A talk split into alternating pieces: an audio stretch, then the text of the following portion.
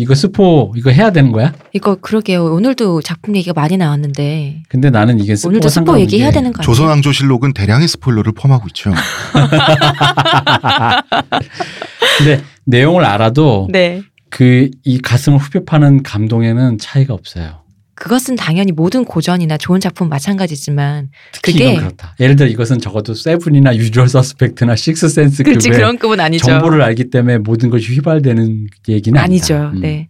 그리고 저희가 얘기를 해봤자 결국 그건 그냥 폭력적인 얘기예요. 그냥 누가 뭐 몸 팔았다, 누가 뭐 술 먹었다, 신나 먹고 때렸다. 죽었다 뭐 이런 얘기라서 이게 스포가 될 수 있을까? 어쨌든 네. 스포가 있으므로 네. 이걸 스포라고 부르진 저는 않겠지만 혹시나 불쾌할 느낄 수수 있다. 있죠. 어. 그럼요. 아, 그럼 뭐 제가 이 방송은 소량의 스포일러를 포함하고 있습니다.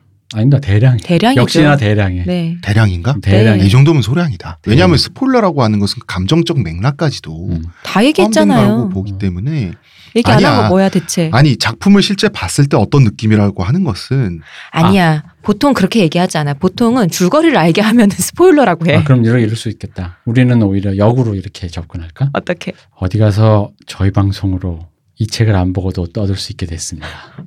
그 유명한 읽은 척 매뉴얼처럼 어, 읽은 척 매뉴얼에 가깝다. 음, 음, 이 방송은 대량의 써머리를 포함하고 있습니다. 그렇습니다. 어 이럴 수 있겠네요. 감동을 느끼실 분은 책을 먼저 읽고 방송을 듣, 들어주세요. 함께 수다를 떠는 기분을 느낄 수 있다. 네. 감동 이전에 아는 척을 하고 싶다. 이번 주 맞선이 급하다. mansplain이 시급하다. 이 방송을 먼저 들어주세요. 그것이 좋은 것 같습니다. 맞선 가서 거기 몸 파는 여자가 나오는데요. 신나 먹고 뽕 맞는 사람들이 나와요. 말- 아니 그 뭐가 됐든 우리의 앞으로의 방송은 그 이런 엔터테인먼트를 다루는 것은 다 이럴 것이다. 모든 것이 다. 아, 네. 아, 스포일러 피곤합니다. 아 매번 이걸 녹음하는 것도 피곤해. 네. 그러니까 어쨌든 아, 이 방송은이 아니야. 우리 요것만 늘 재생하는 걸로. 어. 아, 이 방송은이 아니야. 안할람은 음. 대량의 스포일러를 포함하고 있습니다. 저희 늘 포함할 거고요. 김대중은 대통령이 당선됐습니다. 다 스포일러예요. 어, 자 끝. 정치 드라마가 나올지 모르기 때문에 자 여기까지 여기까지.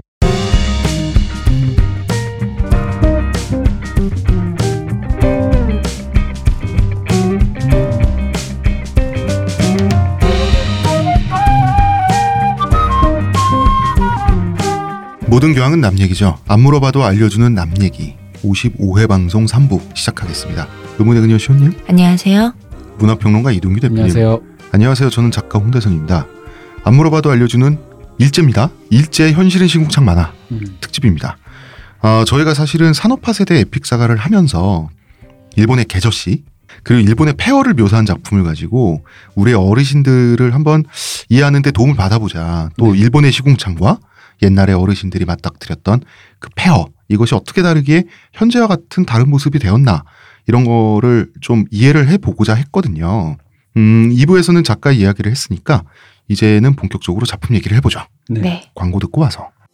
저한테서 뭐 달라진 거 느껴지지 않나? 뭐요? 아니 그 내? 머리에서 반짝반짝이 아니라 빽빽 흑채가 맞다 이거. 흑채는 아닙니다. 그럼 뭐 한방? 사람의 머리카락은 동물의 털이라는 거지. 그래서 동물 세포로 모근을 복원한다는 거지. 어떻게 돼? 가능합니다. 티스템 연구소의 동물줄기세포 배양액은 거짓말을 하지 않습니다. 나 이거 되는 거 보고 진짜 충격받았다니까. 지금 티스템 두피 클렌저와 두피 에센스를 검색해 보세요. 과학이 당신의 모발에게 주는 선물 티스템입니다. 자, 우리 집 1990년대에 연재가 됐고요. 1990년대에 역시 단행본으로 출판이 된 작품이에요. 그리고 이 작품이 아마도 문예춘추상을 받았죠. 네. 예, 굉장히 큰 상으로 알고 있어요. 그러니까 이분이 젊은 나이에 작가로서 성공했었던 거죠. 또 문예춘춤 거의 뭐 작품성을 인정받은 최고의 상이니까 음. 굉장한 거죠. 음, 이 시기에 이제 한참 마작했을 때였어요. 배경은 일본 시골의 한 섬입니다. 섬마을이죠. 근데 음. 이 섬은 두 마을로 구성돼 있어요. 하나는 전망 좋은 위쪽에 부촌이 있어요. 네. 그리고 하나는 원래부터 있었던 빈민가 있죠. 음. 이 빈민가는 뭐 판자촌, 어촌마을, 그다음 그 어촌도 막 북적북적대고 풍요롭고 에너지가 넘치는 어촌도 아니야. 그럼 예. 예, 쓸쓸한 통통배가 이렇게 다니는 비난하기 음. 짝이 없네. 음, 그런 어촌 마을이고요. 사창가가 있고요. 그 다음에 뭐 지저분한 개천이 있다든지 음. 이런 식입니다. 주인공은 일가족이죠. 근데 이 일가족이 삼남매예요. 네. 음, 가노코 누나입니다. 이 집의 가장이죠. 성매매 여성이에요. 이타 형이에요. 대충 청소년입니다. 음. 니타 어 대충 어린입니다. 어 동생이에요. 이게 뭐냐면 그 배경도 그렇고 시대상도 그렇고 주인공들의 나이도 그렇고 뭉뚱그려져 있어요. 네. 맞아요. 고의적으로. 그래서 가난한 곳, 일본의 가난한 어느 지역 어디에도 마치 적용될 법한 느낌을 줘요. 심지어는 뭐 사실 뭐 극단적으로 좀 전후에서 대략 한 60년대까지의 음. 우리나라에서도 볼 수 있는 어떤 풍경이기도 하죠. 네. 그렇죠. 보면은 여러분들도 익숙할 만한 풍경 같은 게 왠지 나와요. 네. 아마도 우리가 드라마에서 봤었을 법한 음. 어, 어떤 그런 겁니다. 어, 기본적인 작품의 구성은 이래요. 자, 무책임한 엄마가 나타나요. 음. 나타나는데, 어, 그래가지고 그 두 형제가 상봉을 하게 됐는데요. 시다른 형제예요. 음. 아버지가 달라요. 네. 그러니까 이제 어머니가 남자를 정해놓고 평생의 배필로 삼아서 만나는 그런 분이 아닌 거죠. 음. 어머니도 아마도 성매매를 하는 것처럼 이제 암시가 돼 있고요. 형과 이타와 니타가 살고 있는데 엄마가 가출을 해 사라졌어. 근데 어느 날 엄마가 돌아왔는데 몇 년 만에 돌아왔는데 누나를 데리고 온 거예요. 네. 그렇습니다. 아니 보통 동생을 데려오는데 누나를 데려왔어요? 이러면서 그게 개그 포인트야. 근데 우퍼. 어. 이게 음. 왜냐면 그 누나도 이제 나타나기 전에 했던 일이 뭐 몸 파는 거죠. 네. 룸사롱에서 일했다고. 음, 그랬는데 이 시다른 형제라는 말을 듣고 굉장히 충격을 받습니다. 음. 그러다가 니타랑 동복 이타가 응, 어. 동복 형제래. 그러니까 이제 그 같은 엄마에게서 나온 거야. 음. 그래서 껴안고 막 엉엉 울어 감격해서 역시 우리는 형제였어 이러면서 막장이죠. 어, 엄마는 가출했다가 나타났다가 또 가출하는 게 종특인 사람이에요. 그런데 한 번은 누나를 데리고 온 거예요. 네. 이 누나도 시다른 누나죠 아마. 네. 다 음. 아버지가 다 달라요. 음. 예. 그러다가 엄마는 또 가출하는데요. 어, 이번에는 그 집문서를 들고 가출합니다. 음, 그러니까 누나를 왜 데려왔는지를 명확히 설명은 안 돼 있지만 아마도 알 수 있죠. 집문서는 데려간다. 그러나 누나를 데려왔으니 아, 집문서를 가져가는 거죠. 데려가는 게 아니라. 그런데 누나를 집문서, 집문서는 모셔가야지. 어, 어, 그렇지. 집문서는 모셔가는 거고 누나를 가져왔으니 네. 어, 누나가 알아서 키우겠지 어린 것들을. 음. 이러고 나서 안 나타나요. 네. 예. 근데 전에 엄마는 그런 거 다시 신경도 안 썼을 것 같아. 음. 그 전부터 이미 그 조그만 애들 둘이를 냅두고 도망갔잖아요. 가출 했잖아. 이미 신경도 안 써. 그냥.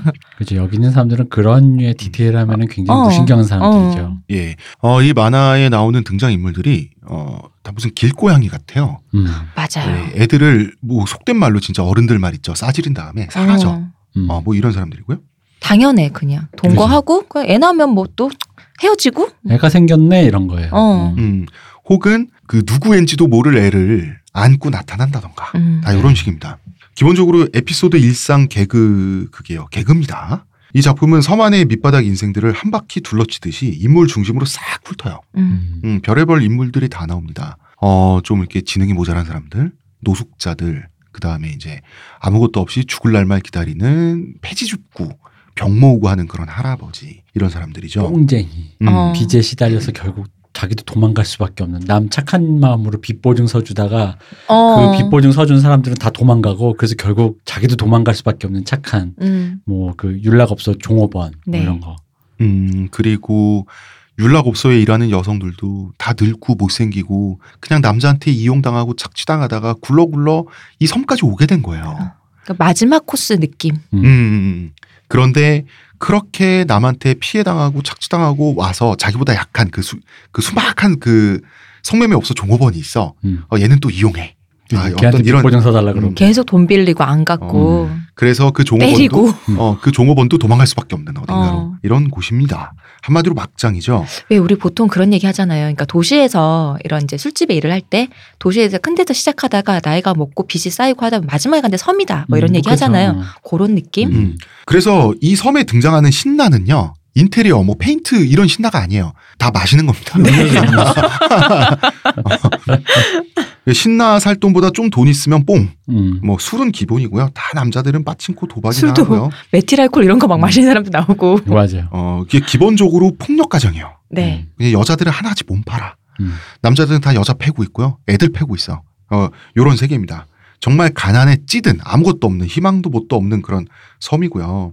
아이들은 하나같이 방치되거나 학대당하거나 혹은 막 사고 팔려 애들이 이용당해요. 그런데 그림체가 너무 따뜻하고 단순하고 귀엽죠. 어, 발로 그린 그림체인데 귀엽게 그렸어요. 어, 얘기는 동화풍이라고 해야 되나? 아, 내용은 되게 비참해요. 음. 그런데 이 비참한 내용을 드러내는 방식이 다 개그예요. 아주 가볍다는 식으로 마치 예, 이런 식으로 뻔뻔하게 그리거든요. 근데 그래놓고 갑자기 중간에 잠깐 정색할 때 되게 마음 음. 서늘하게 음. 만들잖아요. 네. 음. 왜 이분이 이 우리 집의 연장선으로 이게 이제 아마 그 전에 그린 것 같은데 그 연장선으로 그 여자 이야기라는 게 있어요. 자기 어릴 때 친구들 똑같아 우리 집이랑 음. 구성이. 근데 거기도 그런 얘기가 있어요. 이런 대사가 있어요. 이 동네 아이들 절반은 어른이 되기 전에 사라진다. 음. 나머지 반도 죽거나 살해된다. 사람이 아니니까.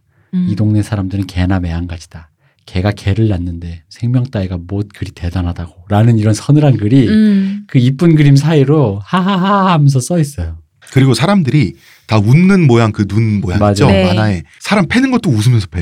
음, 그 여자에 대한 얘기도 그런 얘기가 있어요. 남자는 없어졌다가 건달이 되면 거들먹거리며 돌아오지만 여자는 두 번 다시 돌아오지 않는다. 우리도 여자이고 또 나이를 먹어가니 이제 곧 어디로 사라져야 하는 거 아닌가 싶어 마음이 무거워졌다. 음. 그러니까 이런 서늘한 얘기들이 음. 그냥 중간에 쑥쑥쑥 나오는데 그때마다 마음을 후벼 파거든. 어. 음. 그러다가 이제 냉탕 온탕이지. 맞아. 그러다가 이제 훈훈해. 뭐냐 하면 이제 사랑, 우정, 가족의 어쨌든 플롯은 그거야. 네. 어, 테마는 긍정과 사랑입니다. 아주 훈훈하면서도 선하면서도 어, 아주 그냥 작품이 뻔뻔해요. 근데 그래서 좋지 않나요? 가족을 다룰 때 뭐 대도 않는 봉합을 시키잖아요. 대부분은. 그래도 가족이니까 어. 사랑을 하고 우리가 우애라고 하면서 어. 근데 사실 그게 뭔가 가족에게 억지로 가면을 씌우는 기분인데 여긴 그냥 가족을 파괴도 아니야 거의 폭파시켜버린 다음에 당연히 그렇죠. 왜냐하면 그렇다고 시궁창이 온천이 되진 않아요. 맞아요. 음. 시궁창은 시궁창이다. 그 시궁창 안에서 어떻게든 살아갈 수밖에 없다는 거죠. 음. 시궁창에서 태어났으니까. 어, 기본적으로 두 형제, 이 니타와 이타, 음. 이 성장기가 플롯입니다. 어, 작중의 메인 화자는 계속 바뀌어요. 바뀌지만 메인 화자는 니타, 아, 음. 가장 어린 애죠. 아이가 아이 같은 투로 세상을 이해해요. 어, 어, 이게 굉장히 작가가 생각해낸 장치죠.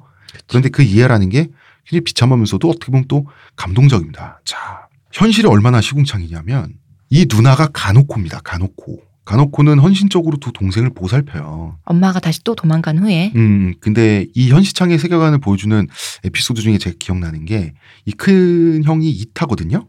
아, 큰 동생이죠. 가노코한테는. 그렇죠. 이타는 세상에서 누나가 제일 예뻐. 그럴 음. 수 있죠. 갑자기 나타나서 엄마보다 예쁘고 엄마보다 날씬하고 엄마보다 젊고 엄마보다 돈도 잘 벌어오고 음. 더 챙겨주고 이 누나가 세상에서 제일 예쁜 줄 아는 어떻게 보면 누나가 여신이죠. 음. 동생 둘 다 그렇게 생각하죠. 음, 그렇게 네. 생각하는데 우연히 사창가를 헤매다가 우연히 마주친 누나는 번역된 문장 그대로 옮기자면 이렇게 싸구려틱한 여자 있죠. 음. 음. 아 뭐야 하면서 딱 봤더니 자기 누나야. 누나라고 해서 삼류 성매매 여성이 아니었던 건 아닌 거죠. 아 이런 얘기들이 어, 어떤 슬픔의 데미지랄까? 이런 보는 사람 마음속에 누적을 시킵니다. 그리고 니타는 누나한테 듣는다는 말이 니타가 동생이에요. 손가락을 빨면서 어, 이게 손가락이 아니라 고추면 5천엔 이런 얘기를 합니다. 즉 다시 말해서 업소에서 펠라치오로 해주면 5만 원 번다. 음. 이런 얘기를 하는 거죠. 이것도 아주 밝은 톤으로 얘기해요. 니타가 누나가 아무렇지도 않게 이런 얘기를 해요. 그래서 니타가 우와 짱이다 누나 돈 많이 번다 이러면서 하하보 막 이러고 있어요. 그리고 이 니타는 울다가 누나한테 피가 나도록 따기를 맞아요. 실제 피를 팍팍팍팍 그려요. 음. 코피를 막 흘리면서 이것도 나름은 교육인데 징징댄다고 누가 나서서 해결해 주냐. 울 힘으로 웃어라. 음. 이런 이야기를 하거든요. 이것도 어떻게 보면 그 작가가 생각날 수밖에 없죠. 작가의 인생이라는 게 정말 이 비참한 가난 속에서 어떻게든 뭐 작가도 사실은 호스티스로 술 접대도 해봤고 음. 어떻게 돈 좀 벌어보려 먹고 살아보려고 그러다가 또 만화가가 됐잖아요. 네. 음, 이런 얘기들. 그리고 이제 이 일가족은 아닌데 고이치라는 남자도 중요하게 등장을 합니다. 고이치는 조폭은 조폭인데 프리랜서 조폭이죠. 음. 닥치는 대로 사람 팔면서 신나도 아 사람 패면서 신나도 팔고요. 도둑질도 하고요. 어 그다음에 일수라고 하죠. 어 개인 사채. 음. 그러면서 채무자들도 엄청 두들겨 패. 그다음에 뽕 뭐 이런 것도 유통하고요. 이런 일도 합니다. 노숙자를 잡아다가 지나가는 차에 던져. 그래서 이제 돈 뜯어내는 거죠. 그 말만 들으면 지옥인데 사람들 다 웃고 있어요. 네. 명랑만 해요. 밝게 그렸어요. 어. 네. 안 하는 게 없습니다. 근데 고이치는 추남이에요. 누나랑 참 닮았습니다. 똑같이 생겼어. 어, 어, 누나는 굉장히 추녀인 거죠. 그런데 누나는 할 게 없잖아. 먹고 살아야 되는데. 음. 몸을 팔아요. 이 동네는 기본적으로 여자는 몸을 팔고 남자는 조폭이고 아니면 그쵸. 뭐 건달이고 양아치고 음. 어, 뭐, 아침에 일어나서 계란 후라이를 붙인다 정도예요. 몸 파는 게. 음. 누나를 본 손님은 누나를 보자마자 방 밖으로 도망쳐 나오려고 하면 고이치가 붙들어서 방에 집어넣어요. 네. 그러면 이제 강제로 성 구매를 해야 되는데 이때 방 안에서 이제 손님의 비명이 흘러나와. 이런 게 개그 포인트야. 누나가 들어가자마자 손님이 나오려고 안 돼요 뭐 들어가 하는 순간 누나가 이미 다 벗고 침대 위에 누워 있어. 음, 침대에 누워서 어서 와 하면서 이제 배를 탕탕 칩니다. 이타는 큰 남동생이죠. 둘, 둘째. 이타는 남자로 성장하기 위해서 어쨌거나 성장극이에요. 그래서 고이치의 꼬봉으로 들어가요. 음. 누나가 혼자서 힘들게 돈을 버는 걸 아니까 빨리 커야겠다. 내가 빨리 한 사람 몫이 돼서 내가 돈을 벌어서 누나를 우리 좀 우리 가족이 잘 살아야겠다 이런 마음에 그렇죠. 근데 이 섬마을에서 보이는 거라곤 이 섬마을에서 나름대로 듬직한 남자, 성실한 남자라고는 고이치예요. 그죠. 그래서 고이치 꼬봉으로 들어갔는데 사소한 실수만 해도 맞아요. 고이치는 기본적으로 너무 폭력적인 남자라 가지고 엄청 때립니다. 아침에 일어나는 것도 맞으면서 일어나요. 음. 맞으면서 하루를 시작합니다. 맞으면서 끝나고. 그런데도 이타는 수긍을 하거든요. 동네가 그런 동네고 고이치는 고이치대로 이게 이 세계에서 꼬붕을 키우는 방식인 거예요, 그냥. 음. 만화 속에서 고이치는 외려 좋은 남자 쪽으로 등장을 하죠. 그죠. 예. 확실히 다른 등장인물에 비하면 믿음직하긴 하죠. 믿음직하고 그러니까 요 느낌이 뭐였냐면 그 애가 어쨌든 간에 자기도 한 사람 n분의 1로 한 사람의 몫을 해서 가게에 도움을 되게 보태겠다고 해서 뭔가 나가는데 이 사회가 이 동네가 인프라가 없다 보니까 뭐 하- 음. 먹고 살 게 없잖아요. 근데 이제 이게 마치 그 우리 이제 산업화 에픽 하면서 했던 몇 년 후면 자멸적으로 돈을 파먹고 아무것도 이, 이 수많은 베이비붐 세대의 수많은 인구가 아무것도 할 일이 없어서 고향에서 전형적으로 이렇게 되는 얘기거든요. 음, 음. 할게 없어지니까 음. 아무런 산업화 인프라가 없고 직업이 없으니 결국은 등을 치고 남는 것은 육체니까 남자는 뭐 몸이라도 쓰니까 나가서 뭐 육체 노동이라도 하고 여성은 여성이 육체 노동이라는 건 그 당시엔 뭐, 뭐 성매매니까요. 네. 성매매라고 해서 그런 식으로 자멸적으로 서로 이렇게 갈가 들어가는 그 만약에 잘못 산업화가 안들 됐으면 우리도 어, 벌어졌을 법한 어떤 그게 한 10년 정도만 늦었으면 그죠 이렇게 될 수 있었다. 어떤 그림인 거죠. 네. 전국이. 네, 전국이. 어. 그래서 지난주에 얘기했지만 왜 김대중은 굴욕적인 한일 협정에 찬성했는가? 음. 정치 설명을 보고 이런 절박함의 그림이 이 사람은 기시감이 있었던 것 같아. 워낙 머리가 좋은 섬에서. 같은 섬이잖아. 아, 섬에서 아. 그렇죠. 이분은 또 섬이라서 섬의 세계가 폐쇄적이잖아요. 그렇죠. 어떻게 보면- 거. 어떻게 보면 이 전국의 미니어처, 음. 남한 땅의 미니어처를 어떻게 보면 이 사람은 그 기시감으로서 어, 미리 체험했을 수도 있다. 그럼요. 그렇게 될 수밖에 없다고 봐요. 나는 이 부분들이 사람들이 지금 여기서 자기들끼리 막 파먹고 막 한다는 게 아무런 산업화의 그 근거, 그러니까 뭐라 해야 돼? 직업이 없는 거죠, 솔직히 음, 말하면. 네. 직업이 없으니까 할 게 없잖아. 양질의 직업. 어, 양재적 하다 못해. 예를 들어 그게 양성적인 거 있잖아. 건설을 하니 와서 시멘트를 뭐 날리고 나르든지. 흙을 좀 날라라라고 하면 거기서 나오는 돈이란 게 있고 그게 있는 건데 그게 아니라 여기서 있는 건 자멸적이잖아요. 누가 차에서 기름을 나 있으면 그 기름을 다시 뽑아가지고 자기 차에 넣고 네. 어. 그 중에 잠깐 뭐 신나는 자기가 먹고 취하고 어, 어. 그게 일상생활인 거잖아. 뭐든지 여기 중국집 아저씨도 그런 식이잖아요. 네, 중국집 아저씨가 메틸 알코올을 어. 들이마시는. 그 메틸 알코올에 취하게 된 시점부터 네. 매일매일 취하는데 그때부터 어, 돼지고기 양파 볶음이 끔찍하게 맛없어지는. 어. 원래 맛이 없는데. 왜 그냥 더 맛없어지는. 우리 전 시간에 방금 제가 얘기했던 그 민스커트 바에서 예쁜 언니가 관뒀더니 아무도 아, 오지 어, 않아서 네. 우리 그 언니에게 붙어 있었던 거야라는 걸 느꼈다 그랬잖아요. 그게 중국집 에피소드에 나오잖아요. 딱 나오잖아요. 예, 들러부터 산다. 모두 그 엄마에게. 엄, 마가 나중에 죽으니까 그 진짜로 아무것도 못하게 되니까 우리는 엄마의 앞치마에 들러붙어 살고 있었다라는 음. 얘기를 하는데 그게 너무 짠하지. 네. 너무 짠하면서 실제 그 경제적으로만 접근하면 굉장히 착취적이죠. 네. 그게 그 대표님 말씀하신 말 그대로 안에서 서로 서로 내부적으로 갉아먹어 들어가는 음. 그런 섬인 거죠. 자, 이 만화는 성장기라 그랬죠. 이 성장기의 실체가 뭔지를 잠깐만 맛배기로. 왜냐하면 음. 이 얘기를 우리가 안 할 수는 없습니다. 네. 왜냐하면 성장 스토리기도 하고 이러한 환경에서 성장한다는 것은 어떤 의미일 수밖에 없는가를 이게 작품의 주제잖아요. 네. 먼저 고이치 프리랜서 조폭. 어, 이 못생긴 몸 파는 누나가 갑자기 죽어요. 음. 근데 아프다 아프다 말 안 하고 그냥 죽는 거예요. 사실은 병이 있었는데 동생한테 부담 안 주려고 이게 비밀로 붙이고 있다가 그냥 확 죽어버린 거지. 그런데 누나를 행복하게 해주겠다 이런 결심이 고이치한테는 삶의 원동력이었단 말이에요. 그러니까 삶의 목표를 잃어버리는 거죠. 누나에게 꿈이 있었는데 음. 누나도 이제 몸을 파는 사람이잖아요. 돈을 모아서 남쪽 섬에서 가서 그냥 아무것도 안 하고 살 거야. 음. 고기 잡아 먹으면서 빨간 고기 사- 잡아 먹으면서 그냥 자기는 아무것도 안 하고 살 거야가 누나의 꿈이었는데 고이치의 꿈이 누나의 꿈이었던 거예요. 음. 누나의 음. 꿈을 이뤄주는 게 본인의 꿈이었는데 그 누나가 죽어버리니까. 그래서 빨리 그 섬 하나를 사주려고 사람도 패고 신나도 팔고 했었는데 방황하게 되는 거지. 그리고 어떻게 보면 이 두 남매가 서로에게 의지해서 이렇게 살아왔었는데 이제는 방황하는 거예요. 자, 이게 중요한 게 이전의 범죄 행위 있죠. 이건 비행도 방황도 아니야. 그죠. 이건 이 세계에서 성실근면이야. 어, 맞아요. 음. 그러다가 우연히 밖에서 뵌 여자를 이 만화의 표현에 의하면 주워오게 되는 거예요. 네. 사이바라 리에코 여사의 표현입니다. 득템? 어, 득템. 득템도 그냥 어떻게 보면 그냥 뭐 뽕에 취한 채로 뭐 섹스 한 두어 번 했겠지. 음. 근데 여자가 집안까지 기어들어와서 길고양이처럼 안 나가. 음. 그러니까 이 여자 입장에서 갈 데도 없고. 근데 이 여자는 얼토당토 없는 안 되는 꿈을 갖고 있어요. 이게 뭐냐면 금발 외국인이 되는 게 꿈이에요. 백인이 네. 되고 싶다. 음. 어, 말도 안 되잖아. 그래가지고 머리를 금발로 염색해. 어 그리고 음모도 금발로 염색해. 그래서 이렇게 double blonde. 어, 어, 바바리맨처럼 이렇게 훅 하면서 나 봐라 밑에도 염색했다 막 이래. 음. 이게 왜 안 나가지? 막 이러고 있단 말이야. 귀찮아. 어 근데 또 이제 자기가 외국인이라고 하니까 그래 너 이제부터 마리아 해라. 막 이래. 어, 나의 과거는 묻지 마세요. 너무 막장이니까 과거는 중요하지도 않아. 음. 마리아라고 고이치가 이름 붙여주죠. 음. 마치 그 애완동물에게 그 이름 붙여주듯이 그쵸. 이렇게 돼버리는데 실제로도 좀 정상은 아니죠. 여기 정상이 누가 있어? 음. 음. 근데 고이치가 누나의 죽음에 너무 슬퍼하고 방황하니까 방황입니다, 여러분. 전까진 방황을 안 했어요. 이런 말을 합니다. 우리 창녀가 낳은 어린 여자애를 데려오자. 데려와서 창녀의 아이일지라도 사랑하며 키우자. 음. 당신 누나는 창녀였으니까. 그리고 그 아이가 비록 커서 창녀가 될지라도 여전히 사랑하자. 이 말을 해요. 음. 마리아가. 어, 이때 굉장히 셉니다. 그죠. 이 얘기. 음.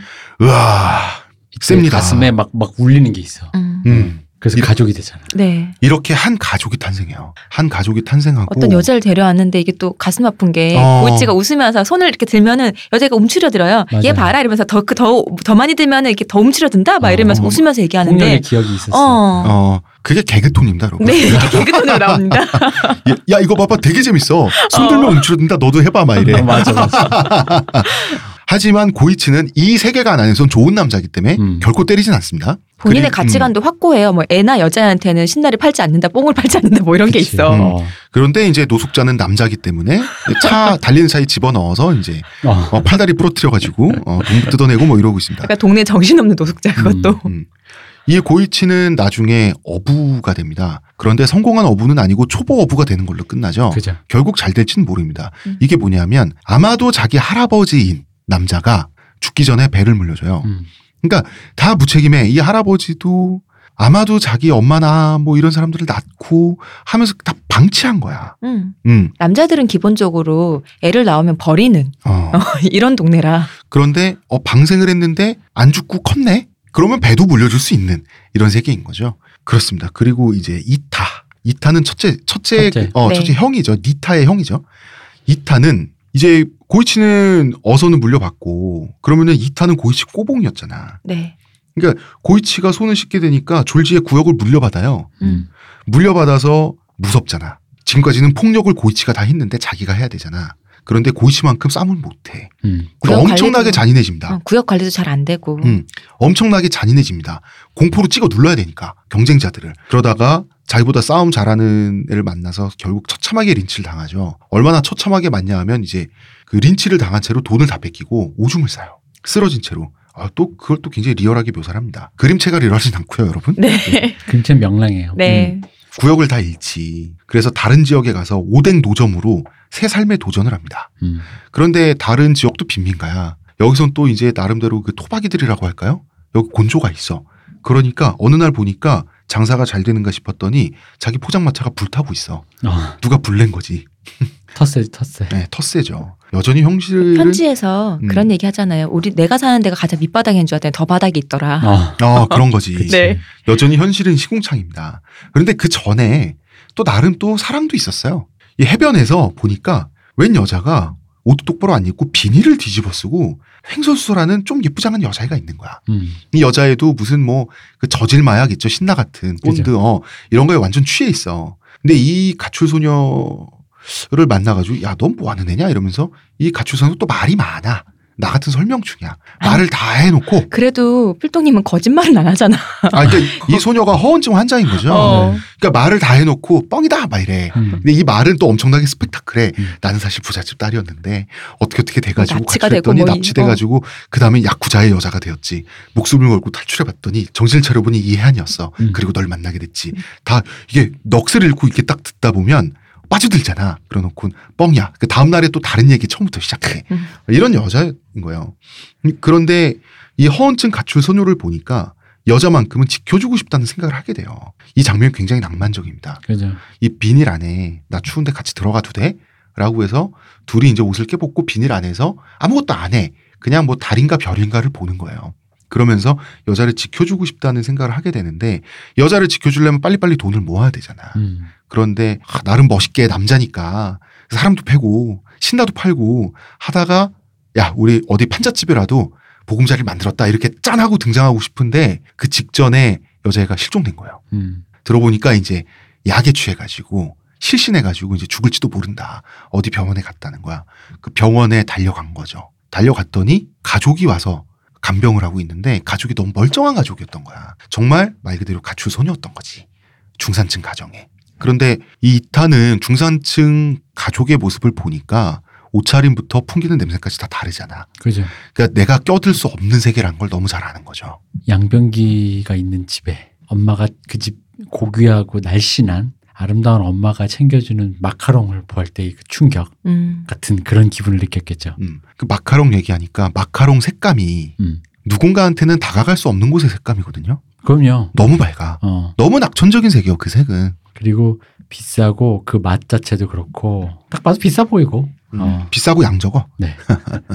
아, 이게 굉장히 낭만적이면서 슬프더라고요. 그래서 이타의 성장기란 것은 내가 가질 수 없는 게 무엇인지를 확인하는 성장기로 또 작가가 선택을 했어요. 그쵸. 예. 그러니까 남자 그러니까 이 당시 이런 시대에 사는 남자애들이랑은 결국 마초적인 꿈 가부장이 되고 싶어하는 어떤 음. 욕망 같은 게 굉장히 강하고 그것에서 가족 그의 동생이나 혹은 사랑하는 여자가 됐던 그걸 뭐 지키고 싶다라는 거 그래서 왜 집에서는 어떤 아버지가 되지만 나가서는 폭력적이 되는데 그- 근데 이런 류의 서사가 재밌는 게 나가서 무슨 짓을 해서 너희를 먹여 살리겠소 하면 사람은 관성이 있어서 그 무슨 짓을 하던 남편의 폭력성이 집에 와서 자상한 사람이 되지는 못해요. 음. 그 관성 그대로 아버지가 그 관성을 몰고 집으로 들어오거든요. 음. 결국 그게 집이 또 다시 자멸적으로 파괴가 되거든요. 그래서 왜 그런 류의 소설이나 영화 많잖아요. 내 어떤 되게 기꺼이 돈을 벌어서 열심히 해서 집을 드디어 이제 우린 드디어 번 듯한 중산층인데 그 이미 집 가족은 이미, 이미 가족은 파탄이 어. 나 있는. 여기서 이제 산업화 세대 어르신들을 약간이나마 파편적으로나마 이해할 수 있는 부분이 폐허에 살잖아요. 네. 폐허에 살면 좋은 남자가 되는 거, 부드러운 사람이 되는 거, 낭만적인 연애 편지를 쓰는 게 그 여자를 사랑하는 게 아니에요. 맞아요. 진짜 사랑은 내가 밖에서 무슨 짓을 해서라도 지붕 안에서 음. 비를 피하게 해주겠다. 먹여 살리겠다. 내가 먹고 살게 해주겠다. 이게 진짜 사랑이거든요. 그거를 이루고 나면 좋은 가장이 못 돼 있어. 못 되죠. 자기는. 그리고 심지어는 그 관성, 예를 들어 내가 동네 깡패도 두들겨 패면서 노숙자들 두들겨 패던 그런 사람인데 집에 와서 애가 말도 안 듣고 사춘기가 됐는데 걔한테 얘야라고 할 수 있겠어요? 자기도 모르게 사람이 올라가지. 음. 사람은 지킬 박사와 하이드가 아닙니다. 어, 그 관성이 그대로 자기한테 오거든요. 이게 이게 결국 계속 파괴적이 되는 거야. 음. 그러니까 음. 그 다음에 세 번째, 우리의 꼬맹이 니타. 니타. 이 니타한테는 사오리라는 이웃이 있어요. 예, 꼬맹이 여자아이인데요. 난 이게 제일 좀 마음이 음. 사실 여기서 그죠. 진짜 제일 그거였었어요. 어, 이- 제일 가- 저는 가장 큰 감동을 이 대목에서 받았는데 네, 맞아요. 사오리 아버지가 야쿠자인데 음. 야쿠자 세계에서도 이 만화책에 보면 정규직 비정규직이 있어요.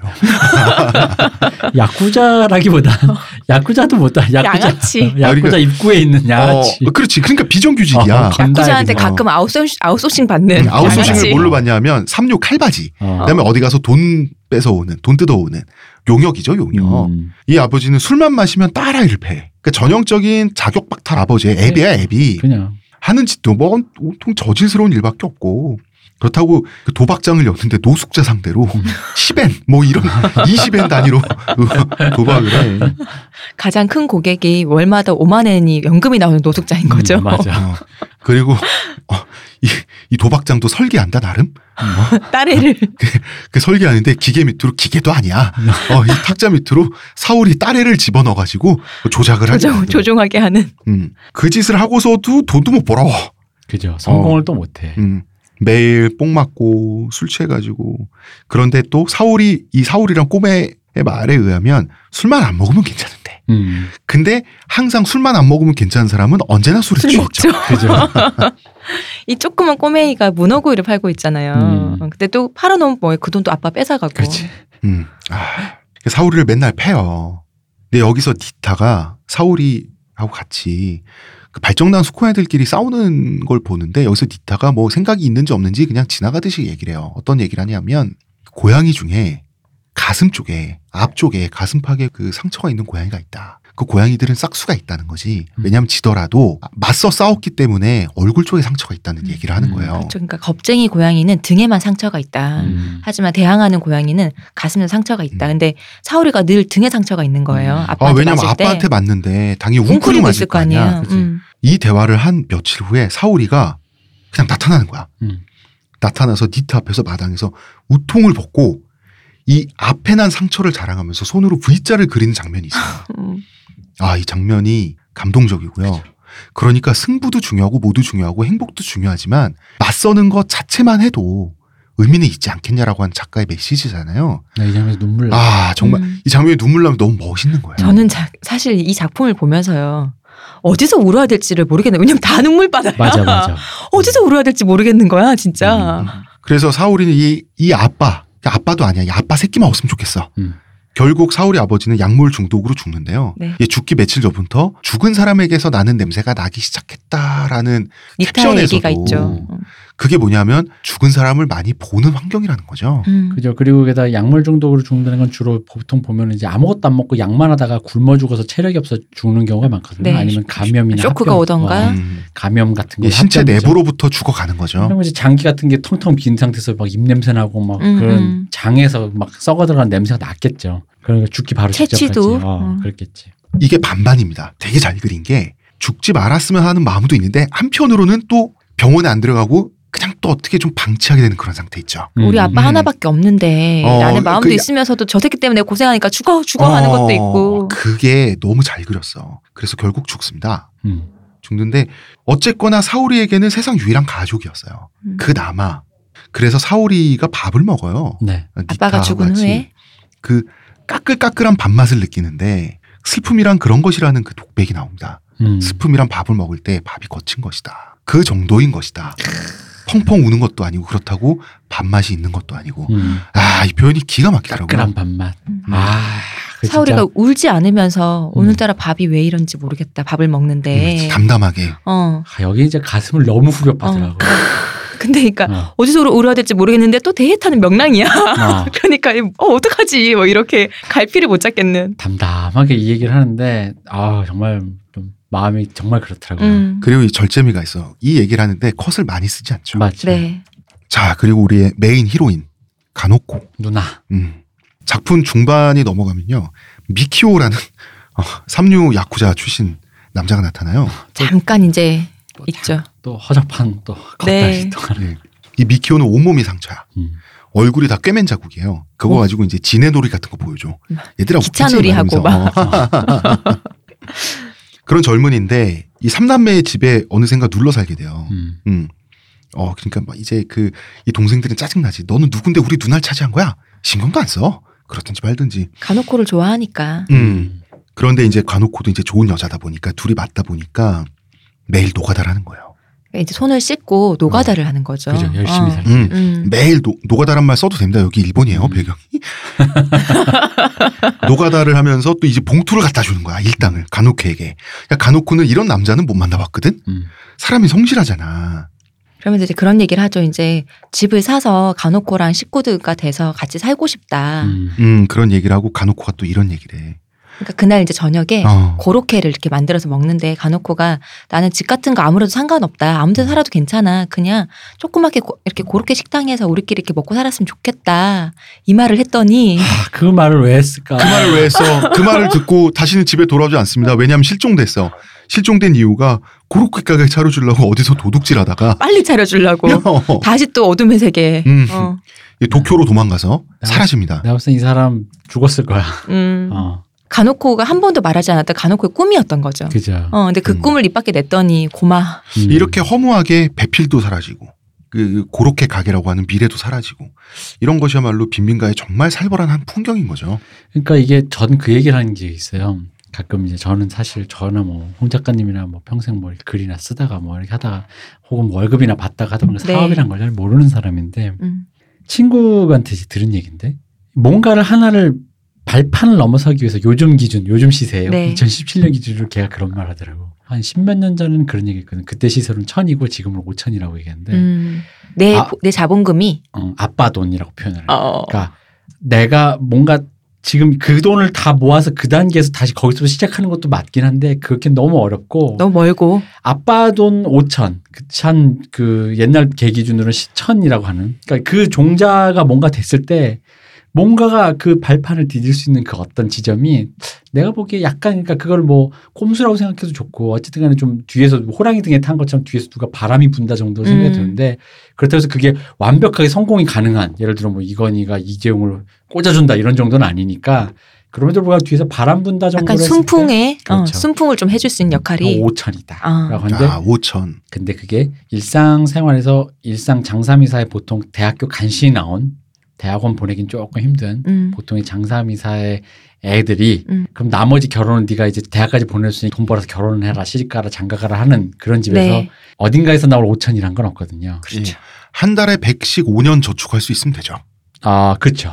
굉장히 클리어하게 음. 군대까지 면제받았으면은 그렇죠. 어쨌든 간에 뭐. 이렇게 서른 중반에 5천을 모을 수 있겠죠. 음. 그러나 그런 집은 보통 돈 자, 들일 여러분, 때가 많죠. 여러분 그렇죠. 한 달에 100만 원씩 말이죠. 꼬박 40년만 저축하잖아요. 경기도에 20평형대 아파트 살 수 있어요. 그럼 내가 몇 살이야? 근데 뭐 아니 그러니까 근데 이게 왜 말이냐면 늘 알지만 그 사이에 아무 일이 없어야 돼요. 네. 부모님 무탈하시고 부모님이 아프시면 부모님이 개인 벌어주신. 돈으로 부모님 스스로 치료 자가 치료하시고 병원에 입원하셔도 본인이 다 치료하실 수 있고 형제자매가 있으면 형제자매 중에 사고 치는 사람 없고 다 무탈하고 나도 별일 없고. 나- 나는. 결코 직장에서 잘리지 않으며 또한 내 건강도 건강하고 음. 근데 알지만 인생이란 게 특히나 영양 상태라는 건 특히나 계급에 따라서 확실히 갈리기 네. 때문에 우리 예전에도 얘기했지만 유통기한지는 삼각김밥 먹으면서 그렇게 못 살아요. 100만 원씩 백세 모아- 인생은 어, 우리에게 없다. 100만 원씩 모아봤자 그러니까 그렇게 해서 고쳐진 장기는 그 반도의 네. 마지막으로 남으실 분들의 몸속으로 들어갈 거야.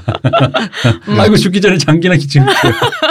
자 지금 시세로 네. 한 달에 100만 원을 저축한다는 게 거의 불가능하거든요. 대부분의 인간. 서울의 삶이란 게 한 달에 그럼. 100만 원을 40년 연속으로 저축을 해야 수도에 수도 서울에 자가주택을 소유할 수가 없어요. 자취를 하지 않으면 그나마 조금 희망은 있다. 자취 안 하면 그러니까 그게 그래서 어.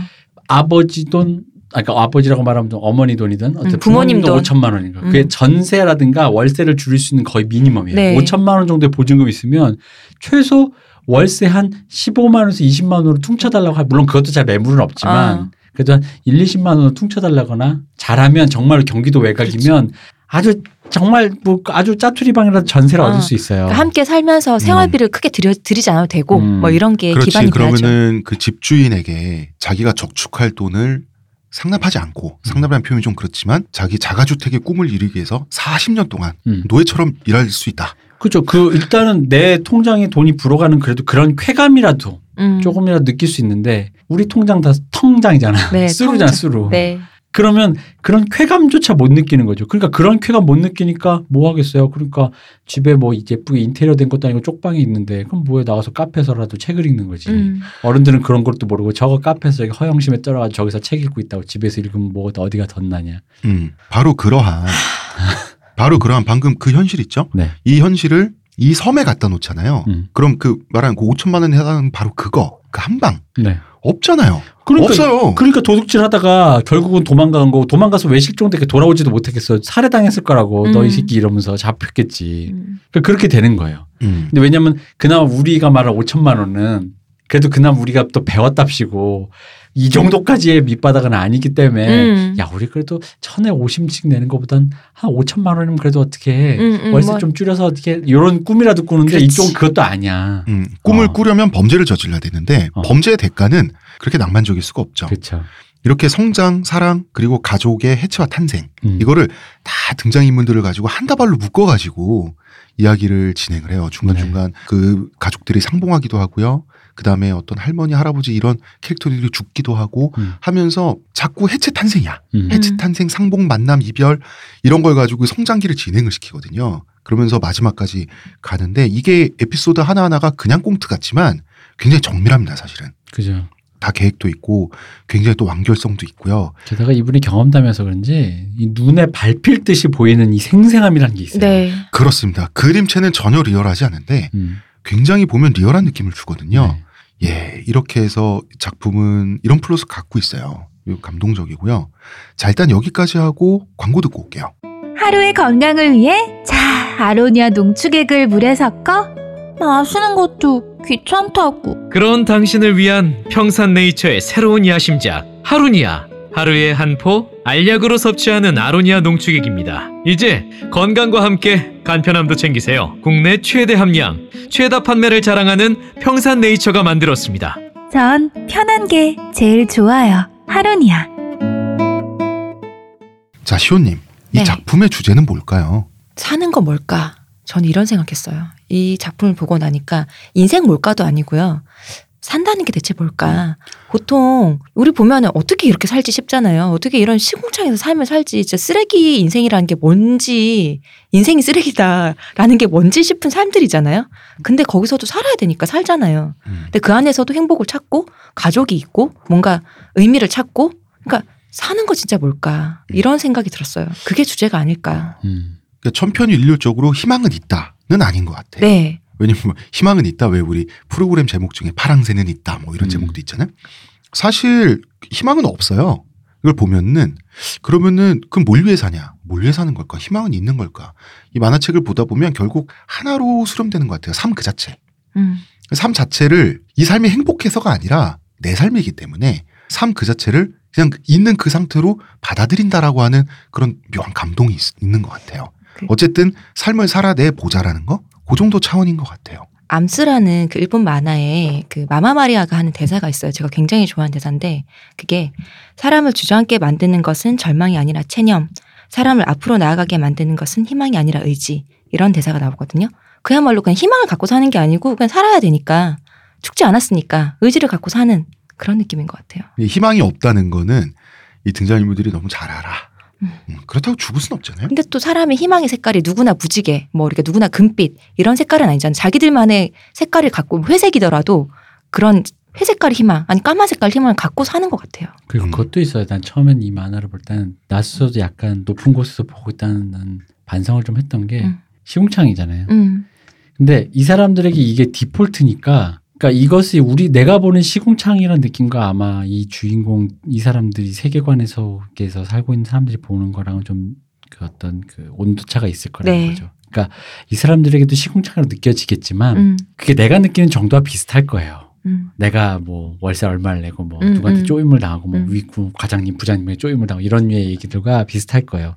그러니까 우리가 보기엔 저 견딜 수 없는 시궁창이지만 네. 그 사람들에게는 내가 느끼는 어떤 거와 비슷한 느낌의 음. 온도로 그들에게 삶에 그냥 주어진 조건이라는 거지. 그냥 음, 음. 선언적으로 그냥 주어진 조건. 그리고 이 속에서 그냥 자기들도 그렇게 그냥 이렇게 저렇게 살. 우리 사실 뭐 희망이라고 해봤자 모두 우리 우리는 뭐 얼마나 희망이 있어. 그치. 그게 이제 그런 거잖아. 왜 음. 자살하는 사람들이 자기 세계에서 탈락했다라고 생각하면 자살하는데 그렇지. 사실 그 밑도 있고 그 음. 밑도 있고 그 밑에 밑에 밑도 있잖아. 그리고 그 사람들이 와 난 쟤들보다 못하지만 산다라고 생각 안 한다 한다기보다 그냥 이 상황을 주어진 조건으로 나의 조건을 생각하고 산다라는 거죠. 그 방식 안에서 이 사람은 내가 봤을 때는 우리 느낌의 절망이 그러니까 내가 느끼기에 절망적인 건 맞는데 그 절망 주서 내가 보기엔 너무 내가 위에서 보는 어, 느낌이고 맞아요. 이 사람은 그게 그냥 피부로 지나가는 약간 그냥 그냥 가시에 끓겼다 정도의 느낌의 그런 까슬까슬한 음, 그런 절망적 조건이라는 거죠. 그 작가가 대단한 건 위에서 보는 그 느낌, 음. 위에서 보는 사람들의 위에서 안배한 충격. 음 그것도 사실은 안배가 돼 있어요. 맞아요. 예.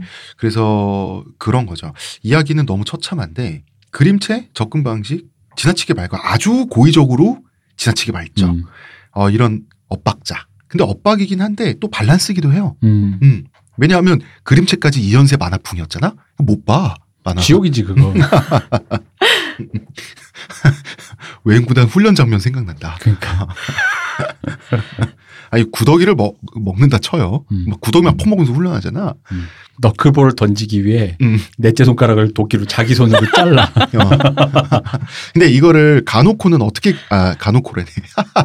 사이바라 리에코는 어떻게 그리냐면 컷이 딱 바뀌어 다시 나타난 그 형은 어, 몇 번째 손가락이 없어졌다. 음. 짜잔 봐라 하면서 다 웃고 있어 맞아, 등장인물들이. 웃고 있어. 약간 이런 식이거든요. 근데 작가가 삶 자체에 대해서 굉장히 씩씩해요. 그러니까 본인의 캐릭터 사이바라 리에코라는 사람 자체의 성품을 떼놓고 작품을 설명할 수는 없을 거예요 아마. 음. 근데 그 죽을 수도 있다라는 그 디폴트 값이 조금 남다르긴 한 것 같다는 거죠. 음, 음. 이 사람 왜 우- 우리가 누군가가 죽고 사는 게 되게 드문 일인데 네. 그게 아니다라는 거 있잖아. 이 동네에서는 어 근데 사실 그건 실제로도 마찬가지야. 우리도 나가다가 버스가 뒤집히고 뭐 교통사고 날 수도 있는 건데 그렇죠. 굉장히 드물고 실제로도 현대 사회에서 그런 죽고 사는 문제에 대한 어떤 것들이 은폐돼 있고 음. 대부분 은폐돼 그냥, 있죠. 어 그냥 죽고 또 그런 절차를 누군가 대신해 주잖아요. 음. 여기 보면은 그 중국집 그 엄마 죽었을 때 시체를 왠지 엄마가 떠나보는 게 싫어서 그 시체를 그대로 이층 그냥 방에 방에다 두고. 2층 방에 둔데 시체 썩는 데가 냄새 너무. 식당이 계속 난다 이런 소리를 한 동네란 말이야. 어. 그러니까 죽음이 너무 가깝다 보니까 죽는 것 자체가 비극이 아니라 음. 그건 그냥 삶의 일부인 거예요. 그러니까 이러다가도 죽고 저러다가도 죽는다는 거지. 음, 그러니까 그거를 일부러 받아들인 사람의 태도라는 게 우리와 좀 다르다라는 거죠. 음. 음. 우리는 뭔가 인생의 막바지 닥칠 최종장의 어떤 이미지 관문에게 그런 느낌인데 이 사람들에겐 오늘 살다가 내일 죽을 수도 있고 어 그럴 수도 있고 오늘 만났다가 내일 헤어질 수도 있다라는 음. 그 어떤 인생의 한 장으로 생각한다. 음. 그게 이제 작가가 가지고 있는 인간에 대한 애정이겠지. 그죠. 네. 어, 이렇게 사는 법도 있다. 음. 이렇게도 사는 사람들이 있다. 여기 사람들이 있다라는. 거잖아요. 자, 그럼에도 불구하고 등장 인물들에게 사실상 희망은 없어요. 음. 이 만화에 보면 산 위 마을과 부촌이죠. 아랫 마을의 충격적일 정도의 차이를 딱 하나를 가지고 설명하는 장면이 나옵니다. 음. 이산 마을에 한번 올라가 본 거야. 누나 따라서 니타가 니타인가요? 음. 니탈 걸? 어. 니타 맞아요. 그러면은 어떤 집이냐 하면 정원이 있고 거실 벽이 유리로 돼 있어서 실내가 살짝 보이는 거야. 그렇지. 거기서 그 집에 살고 있는 주부인지 혹은 가정부인지가 걸어가는데 실내에서 슬리퍼를 신고 있는 거예요. 음. 이 모습을 보고 놀라는 거죠. 자기는 살면서 이 꼬마아이는 사람이 실내에서 슬리퍼를 신는 걸 처음 본 거예요. TV에서 말고는 처음 본 거죠. 그렇지. 거기서 부유함이란 무엇인가, 풍요란 무엇인가를 그 본능적으로 이렇게 캐치해서 느끼게 되는 거죠. 그러니까 이 풍요와 가난의 절벽이라고 하는 것이 어떤 이렇게 그 하나의 상징적인 걸로 느껴질 수가 있는 거죠. 아, 근데 진짜 이 사람 예술가는 예술가인 게 진짜 그거 하나로 그냥 그냥 어. 딱 너, 너무 적나라하게 보여주잖아 진짜 설명도 필요 없어. 그리고 그러잖아요. 나중에 돈 벌면 가놓고 누나한테 슬리퍼를 사주겠다고. 그러니까. 음, 음, 슬리퍼로 대변되는 그 모든 조건을 얘기하는 거잖아. 음. 네. 자, 그 희망이 만약에 있다면 어떻게든 살아갈 수 있다는 거. 음. 자, 이제 슬슬 산업화 세대 이야기 해보죠. 음. 광고도 듣고 왔고. 자, 이 방식이 우리의 산업화 세대 분들과는 달라요. 자, 산업화 세대가 마주했던 폐허는 사실 우리 집의 배경보다 못하면 못했지 낫진 않았을 거거든요. 네. 물질적으로는. 왜냐면 적어도 작품 속에서 굶어서 죽는 사람은 없어요. 음. 그렇게 못 사는데도. 어. 음. 우리 산업화 세대는 굶어서도 많이 죽었어요. 이것이 차이점이죠. 산업화 세대한테는 하지만 산윈 마을 사람들 있죠. 즉 이미 성공해서 자리를 잡고 있는 그 시스템적인 고정된 계층 있잖아. 네. 없어졌어요. 물론 장택상 같은 부자들은 있지. 음. 이 사람들은 어떤 부유층은 형성하지 않았단 말이야. 숫자가 음. 워낙 적어서 계층이 없어요. 계층 사이를 가로막는 벽도 없어요. 다시 말하지만 이거는 기회로 가득 찬 폐허였거든요. 당시 남한 땅이라고 하는 네. 것은 그러니까 산업화 세대도 만화 속의 등장 인물들도 생존을 위해서 맹렬히 살아가죠. 음. 그런데 산업화 세대에게는 생존뿐 아니라 이 생존에 하나가 더 들어가 있어. 맹렬히 살아가는데 생존 플러스 성공. 성공의 기회. 성공의 기회가 있는 거예요. 음. 억울하면 출세하고 억울하면 사장 될 수 있잖아. 근데 삼남매가 살고 있는 폐허는 뭐 억울하면 사장 되라 사장 될 수 있나요? 기회로 가득 찬 폐허가 아니라 이미 좀 일반적인 세상이랄까 정상적인 세상에서 밀려나 있는 폐허예요. 그 무주공산이 아니에요. 우리 산업화 세대들도 힘들게 살았지만 그래도 범죄를 저지르지 않고 뭐 소소한 범죄를 저지른다 해도 근데 이렇게 이렇게 큰 범죄를 저지르지 않고는 않고 살았잖아요. 살 수 있는 어떤 기반? 그것도 있지만 이게 이제 이런 애들을 기꺼이 밀어내 버렸죠. 어. 우리 동네 예를 들어 이 우리 집에 나오는 마을은 그런 사람들이 같이 공존하잖아요. 그러니까 평범하게 장사하는 음. 중국집 한 아저씨 평범하지 않아요. 아, 물론 그렇습니다. 뽕도 하면서 네. 그지만 옆에는 또 신나 처먹고 저기 뭐 남의 차 뭐 노숙자 때려가면서 뭐삥 뜯고 한 나쁜 건달도 있단 말이에요. 근데 우리는 바로 그러면서 그 폭력적으로 그런 사람들을 기꺼이 바깥으로 밀어냈어요. 어떻게 밀어내냐? 그래서 옛날에 옛말에 시설 간다는 얘기 있잖아. 그죠? 시설 가면 사라지는 거야 사람이. 음. 그 시설이 뭐 정신병원이 될 수도 있고 국가에서 운영하는 수용소가 될 수도 있는데 원래 시설이란 말 여러분 잘 생각해 보세요. 시설하면 느낌 안 좋죠. 시설이란 말은 원래 따뜻한 복제 냄새가 나야 돼요. 음. 그래서 독일 사람 예를 들어서 독일 사람이라면 시설, 국가 시설, 어떤 케어 시설 네. 예, 이라고 어떤 수용 시설이라고 하면 좋은 느낌이 나야 돼요. 실제로 부드럽고 따뜻해요. 음, 노인들을 돌봐주고 막 이런 데란 말이야. 아주 인간적으로. 우리나라에서 시설은 사람을 치우는 곳이에요. 그죠? 치워서 없애버리는 것이지. 말하자면 소강로 같은 데랄까? 거기 사람들이 죽어 나가잖아. 이런 사람들을 적극적으로 바깥으로 밀어냈고 눈에 안 보이게 만들었고 음. 그 눈에 안 보이게 된 자리를 진공관 같이 깨끗하고 안락한 곳으로 기꺼이 만들려고 노력을 했죠. 그래서 그 다음 세대들은 그 모습을 볼 일이 없어요. 신나를 먹는 누나 오빠 뭐 이런 사람들은 TV에서 나오지 가끔. TV에서 나오는 그런 거지 본 적이 없는 거예요. 왜? 그건 그것을 목격하고 자랐다가 그들과 같은 대열에 애써 합류하지 않았던 어떤 세대가 그들을 흔적을 지웠는데 그게 그들의 탈락하는 누락하는 그 사람들을 기꺼이 끌어안으면서 데리고 간 게 아니라 음. 이 세계 바깥으로 밀어냈기 때문이거든요. 그 사람들은 산 넘어 그냥 뭐 저 바깥에 계속 그쪽으로 밀려나 있었어요. 그래서 제가 성장할 때만 해도 뭔가 불량했던 사람들이 점점 나랑 사는 위치가 멀어지는 거야. 음. 나중에 어디선가 만화가 같은 데 가면 은 우연히 만나게 되는 거야. 어, 너 동균이야? 그러면서 이렇게 하다가 뭐 교복 보고 너 좀 잘 지내냐? 그러더니 뭐 형 이거 좀 딱 봐도 이 사람 지금 지금 맛이 갔어. 음. 형 이거 좀 뭐 하나만 사주라? 이러면서 뭐 하나 사달라 그러고 그래놓고 만화 가게인데 자기가 만화 가게 그 돈 내야 되잖아. 그거 네. 안 내고 간 다음에 나한테 뒤집어 씌우고 가고 어. 그랬어. 그런 시기였던 거지. 딱 봐도 안 좋은데 근데 그 사람이 나중엔 어디서 뭐 하는지 몰라. 내가 내 기억에 마지막 장면이 뭐였냐면 대학로에서 누군가에게 엄- 뭔가 안 패싸움했던 것 같아. 음. 누군가가 엄청 쫓겨서 그 차 다니는 차도를 막 미친 듯이 달려가는 걸 누가 쫓겨서 음. 그걸 내가 잡히지 독서실- 않기 위해서. 어, 독서실 갔다 오는 길에 봤거든. 근데 어 저 형 그 형인데 라는 느낌이었는데 이미 너무나 유리돼 버린. 음, 근데 그 사람이 어떠냐면 그 당시 동네가 어디였냐면 제가 이제 맨 처음에 충신동 근처에 살다 대학로로 왔는데 그 충신동 창신동 거기가 동대문 그쪽이 전태일 열사가 있었던 그 네. 미신 그 있는 때 좀 가난한 동네란 말이에요. 그러니까 우리 집은 대학로로 왔지. 그 동네에 그 형은 계속 살았어. 음. 나중에 점점 그 뒤로 신설동 뭐 이러면서 더 점점 뒤로. 음. 우리는 항상 그렇게 해왔던 거지. 근데 이게 뭐가 맞는지 몰라. 이렇게 그냥 우리도 우리 좀 사는 거야. 그냥 너도 나도 하자 뭐 신나 먹고 뭐 살자 이게 맞는 건지 그 사람을 적극적으로 배제인지 어쨌든 간에 그 혜택을 우리가 받는 건 맞아요. 네. 근데 어쨌든 간에 그 방식이 여- 여기서 산업화 세대가 태- 취한 전략이 바로 그 방식이었다라는 거죠. 음. 저들을 여기서 밀어내자. 그래가지고 시설 보내고 그 제가 어렸을 때 유년기를 보냈던 동네가 이제 봉천동 산동네였는데요. 저희 집은 산 중간 정도에 있었어요. 근데 이제 그 동네는 위로 올라갈수록 더 못 살아요. 뭐 어디든지. 어, 위로 올라가면 올라갈수록 그래서 골목이 더 좁아지고 아스팔트 포장이 사라지고요. 그죠. 맨 땅이 나오고 그 다음에 집에 담벼락이 없어지고요. 길이 마당이 일단 없어지고요. 아스팔트가 아니라 시멘트지. 음. 대충 발라놓은 거. 그래서 산꼭대기까지 올라가면 공터가 되는데 그 음. 공터 주변을 다닥다닥다닥다닥 그때부터는 이제 그 나무가 되고요. 가장 위에는 창문이 비닐로 돼 있어요. 맞아요, 맞아요. 음. 음. 음. 창문이 그 이제 뿌연 비닐로 돼 있죠. 거기가 놀 데가 많잖아요. 음. 거기가 놀 때- 공터니까. 공터고 온갖 뭐 폐자재, 건물 폐자재 막 이런 것들이 있으니까 이제 거기서 애들끼리 많이, 많이 놀았어요. 근데 거기는 빈곤한 노인들이 있었고 그 노인들의 자식들이 있었는데 그 자식들이 하나같이 아팠어요. 이제 하루 종일 누워 있거나 음. 휠체어를 타고 다니던가 혹은 목발을 짚고 다니는데 그 목발이 요새 같은 목발이 아니라 핸드메이드 목발 있죠. 음. 너무나 조잡한 그런 걸 하고 다녔는데 거기에 이제 나무 자재를 무슨 건설 같은 걸 하려고 나무 자재를 이렇게 쌓아둔 공간이 있었는데 통나무들 사이에 공간이 있었어요. 그걸 우리는 하록선장의 해적선이라고 불렀어요. 음. 언제나 거기 가서 놀고 음. 이렇게 왔어요. 그래서 제가 좋아하던 여자애가 되게 부촌에서 살다 온 여자인데 왜 봉천동에 살게 됐냐면 한쪽 다리가 짧아가지고 일제 신발을 양쪽이 짝진 일제 신발을 신겨준다고 잠깐 돈이 없어가지고 이제 결국 또 좋은 집으로 이사 가셨어 사업하는 음. 집이라 가지고 왔었는데 제가 그 여자를 좋아했어요 동갑내기 여자를 좋아해가지고 이제 하록선장의 해적소에 데려다 줄게 하고 막 손잡고 들어가고 막 이랬단 말이야 그랬는데 하루는 덩치가 굉장히 큰 아저씨들이 2, 30명이 몰려서 그 공터로 가는 걸 봤어요. 골목에서 놀다가 그 몇 시간 있다가 어둑어둑해질 때가 되니까 그 아저씨들이 그 공터를 다 부수고 음.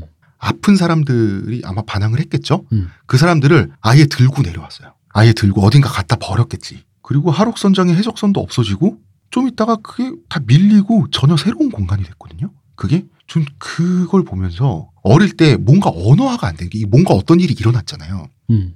이것이 비극이란 것도 알겠고 뭐라는 것도 알겠어. 일단 당장 나한테 불편하진 않아. 그런데 어떤 비극이 일어났는데 이게 어떤 맥락인지 어릴 때는 정리가 안 되잖아. 그 장면만 계속 생각이 났었거든요. 그러니까 아마 여기서 느껴지는 물론 일본이라고 안 그랬겠냐만 일본도 음. 그랬을 거예요. 일본은 더더욱이 그 사람 어쟤 그런 애야라고 해서 찍어내기가 굉장히 더 네. 우리보다 더 강렬했기 때문에 이 시대에 아마 한일 양쪽에서 어째 아니 한일 양쪽이 아니라 빈민가가 중산층화가 되어가는 과정에서 필연적으로 생겨나는 그 밀려남이라는 네. 게 아마 이런 쪽에서 이렇게 이제 발생했겠죠. 그리고 우리가 이제 그걸 목격할 수 있었던 거고 그 세대가 너무나도 자연스럽게 그걸 체화하다 보니까 산업화 세대가 음. 아마 그 뭐든지 할 수 있다라는 그 나이 먹어서도 그 관념이 살아남아 가지고 결국 우리랑 얘기할 때 그런 것이 은연중에 드러나는 게 아닌가. 음. 일단 뭐 도덕관념의 특이성 얘기 저번 그 지지난주 우리 얘기했었지만 네. 먹고 살기 위해 무슨 짓이는 한다. 근데 이제 왜 시온님이 물어봤었잖아요. 그래도 큰 범죄는 안 저지르지 않았냐. 음. 라고 하는 게, 자, 범죄를 저지르면 일단 나한테 손해잖아. 근데 나한테 이익이 되게 범죄까지는 아니어도 범죄적일 수는 있는 거 아니에요? 자, 예를 들어서, 은폐된 범죄도 많죠. 어, 음. 우리나라의 창업 기업가들을 보면 마치 이게 뭐그 부동단처럼 얘기하는데, 자, 만화 속에 고이치는 뽕 팔고 도둑질 하잖아. 음. 자, 그 대신 기업가들 뭐 합니까? 노동자들 착취하고, 노동자들 용역 불러다 패고, 외국 기술 훔쳐오고, 표절하고, 그 다음에 그 저질 제품, 가짜 제품 만들어서 폭리를 취하기도 하면서 돈 잘도 벌었어요. 환경이나 이런 것도 전혀 아까 그 필도님 말씀하셨던 그런 공터에 1급 발암물질인 성명 같은 거 그런 거 막 갖다 버렸어요. 음. 그냥 건설 와서 와가 트럭에 가서 와가지고 몰래. 근데 버린데 애들이 뭐 그게 요즘이야 요즘도 그렇지만 뭐 애들이 뭐 그걸 어떻게 알아? 거기서 뛰어노는 놀지 거야. 뭐. 어. 아니, 그러니까 건설 폐자재가 어디서 계속 버려지고 있었어요, 어. 옛날에. 강에 그 폐수 버리고. 트럭으로. 그럼 음. 음, 그런 식이었다는 거죠. 음. 근데 그건 뭐 범죄 아닌가? 음. 음. 이거 다 범죄인데 다시 산업화 세대에 성공한 사람들로 돌아오면 다시 말하자면 기업가가 될 기회는 있었단 얘기죠. 음. 고이치나 이타한테는 없잖아. 기회의 유무 여부가 음. 이만큼 본질적일 수 있다는 거죠. 그리고 하지만 이제 산업화 세대의 결에 대해서는 대표님 말씀대로 많은 기시감을 주기도 하는 것이고요. 그러니까 요 상황에서라면 이제 우리는 전략을 두 개밖에 생각할 수가 없는 거죠. 내가 고이치나 이타였으면 아까 음. 같이 말했듯이 누구를 찍어내고 뭔가 해서라도 뭔가를 해보겠다라는 거고. 근데 사실 여기서 등장하는 고이치와 이타, 니타 여기에 등장인물들이 되게 성품 자체가 유약하고 되게 착한 애들이잖아요. 즉 뭐냐면은 누군가를 찍어내기 전에 그냥 갖고 손에 쥔 거 요 정도만 갖고 있었으면 좋겠다라는 현상 유지에 되게 흔히 말하는 뭐 이 산업화 세대 말로는 배 포가 없는 애들이거든요. 그러니까 요 동네에서 예를 들어 누나랑 같이 살고 싶다. 네. 뭐 만나게 됐는데 너랑 같이 그냥 이 우리 가정을 꾸리자. 그렇게 가게 하나 요 정도예요. 그- 그 배포가 기회가 주어져야 생기지. 음. 근데 배포가 없다 보니까 왜냐하면 배포가 없다는 얘기는 뭐냐면 역설적으로 말하면 그 배포 때문에 무언가 적극적으로 누군가를 찍어낼 정도의 그 야성이 없는 애들이란 말이에요. 음. 다 찍어내가지고 어쨌든 그렇게 가게를 어떻게든 갖고 오겠다고 면가가 애들 두들겨 패듯이. 그런 마음을 못 먹는다고. 그렇기 전에 주저하는 애들이고 그렇게 생각도 못하고. 그런데 거기서 두 가지 선택.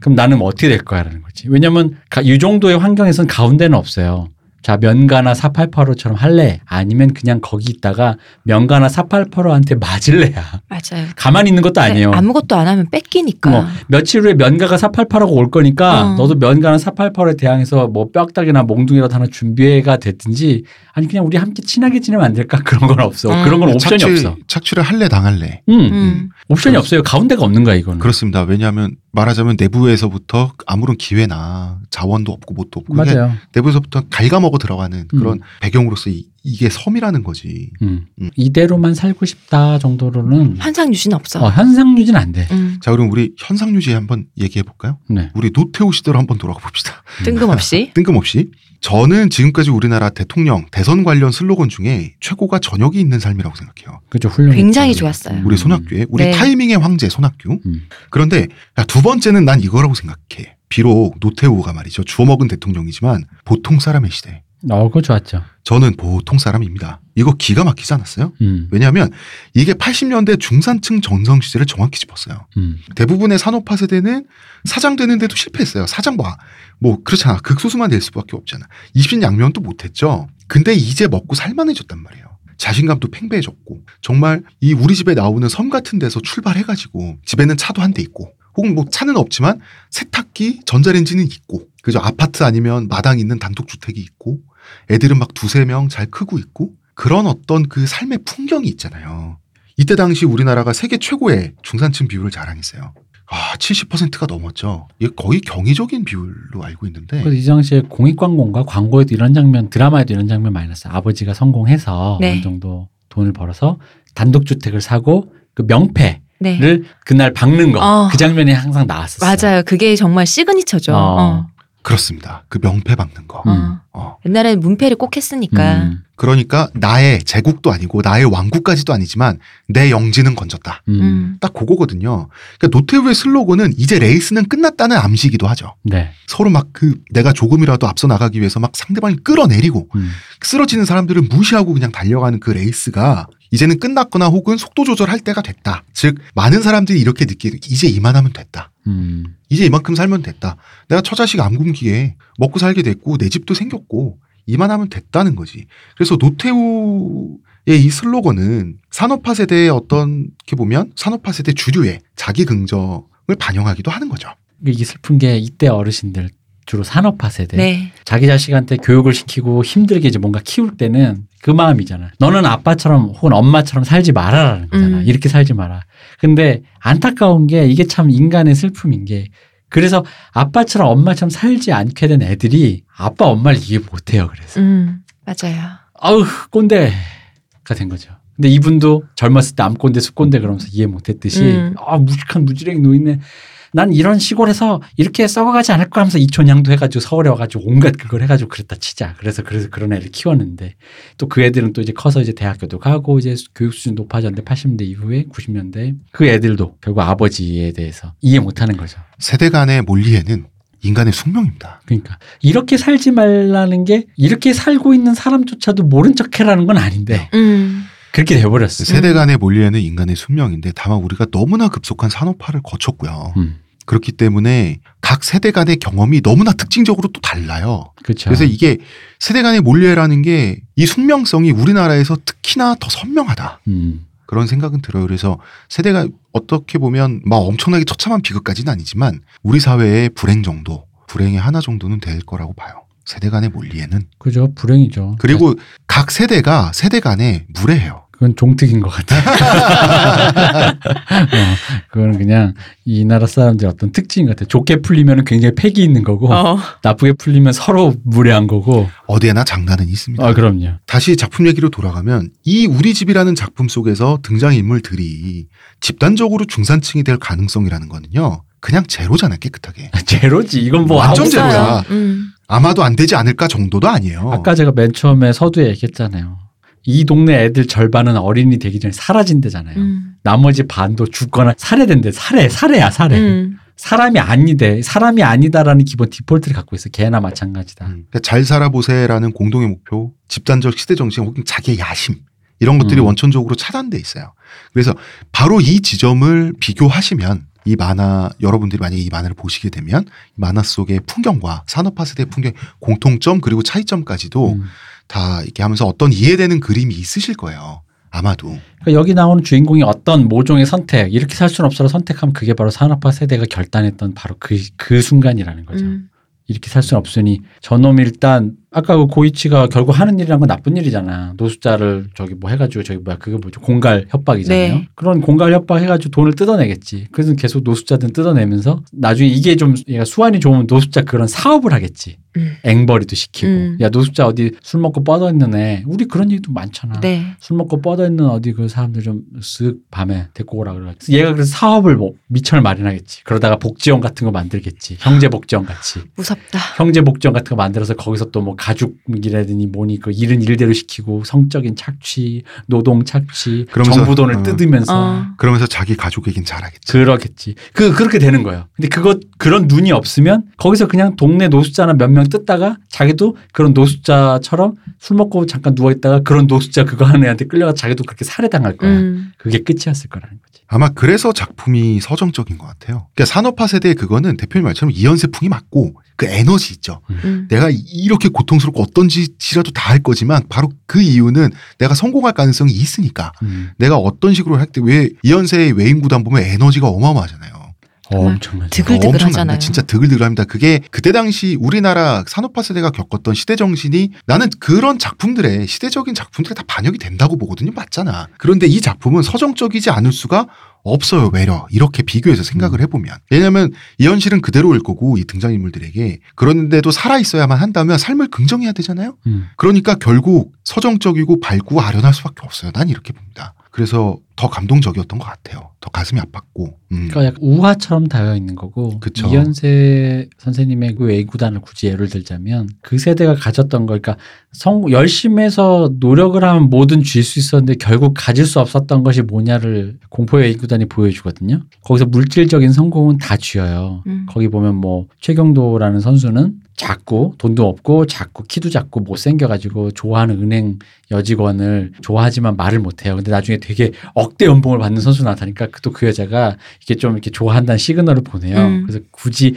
그 여자를 데리고 가서 나중에 결혼하고 나서 엄청나게 폭력적인 가장이 되거든요. 뭐 근데 그 모든 사람들이 다 그런 식으로 다 돼요. 그러니까 결국 그 끝이 안 좋아. 음. 까치도 열심히 뭔가를 했는데 결국은 엄지를 뺏기죠. 네. 결국 엄지는 그 자기 남편을 위해서 한 번만 져달라는 얘기를 하고 이렇게 질 거 하면서 그냥 이게 뭐 결국 네. 이걸 또 얘기하면 스포게라고 얘기하겠지 어쨌든 간에 그래서 그렇게 몇년 됩니다. 됐죠? 어, 공포의 외용구단?